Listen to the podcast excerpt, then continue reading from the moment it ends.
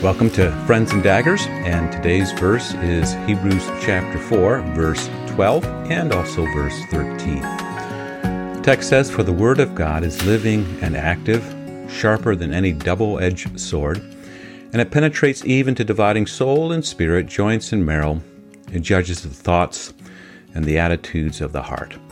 Now, when it says there in the text, the Word of God, we can understand that as referring to the scriptures, right? So you can open up the, the Bible and you can see the 66 books of the Bible the law, the prophets, the Psalms, the Gospels, the epistles.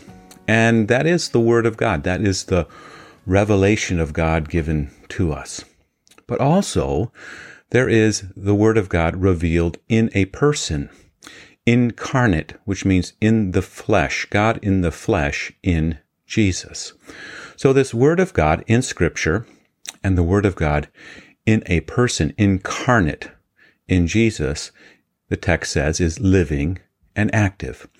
And a living and active thing gives life and it's working and uh, it's doing something. So, this scripture that we read um, gives life to us, and the person of Jesus gives life to us. And he is working among us, and his word is working among us, and it's doing its work. It's, it's living and it's active. Now, maybe you've uh, said the phrase, or maybe you've heard it after after someone maybe teaches, or uh, you've been to uh, worship and you heard the proclamation of God's word, and you you say something like, "Wow, you know, the scriptures really came alive today." Well, uh, I, I, perhaps understand uh, the meaning behind it, uh, that you know you were affected by it in some way. But the thought is really not that the dead thing was uh, the scriptures, and that some gifted preacher or teacher came along and, and did like CPR on a dead thing and resuscitated it, and, and the scriptures that day came alive. No, uh, the dead thing is uh, you, and it's uh, it's me, and we come uh, to this living and active Word of God in the Scriptures, and again in the person of Jesus, and that is living and active. And when we hear it, when we study it, when we um, participate uh, in it in worship, it is the living thing, the active thing that makes us alive. It raises us who are dead in our sins and in our, our transgressions, um, dead in emotions and dead in um, belief and hope and faith and love and we connect then ourselves to this living and active Word of God, and it resurrects us. It has the power to give life. So often in the scriptures, there's these spiritual metaphors that um, reference our life, our situation, uh, being brought into contact uh, with this living and active Word of God. Again, being brought into uh, contact with the person and work of Jesus. And so the scriptures often speak of it as a, a resurrection. You know, we're dead in our transgressions and sins, and the Word of God goes forth and we're resurrected.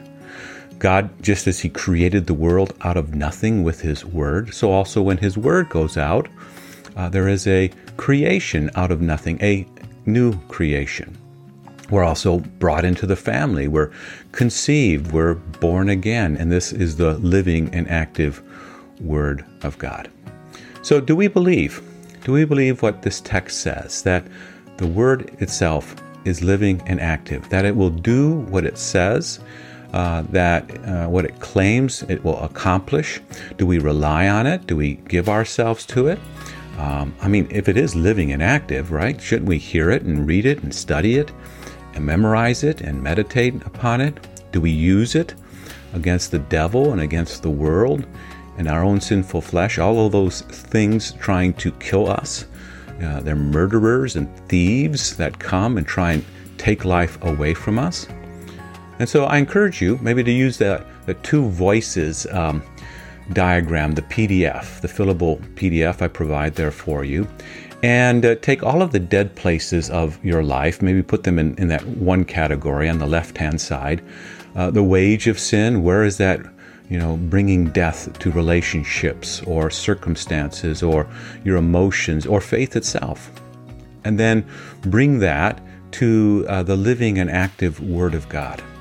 This Word of God that resurrects us, uh, that creates out of nothing, that brings us into the family, that breathes into us faith and hope and love. Again, Hebrews chapter 4 For the Word of God is living and active, sharper than any double edged sword, and it penetrates even to dividing soul and spirit, joints and marrow. It judges the thoughts, the attitudes of the heart.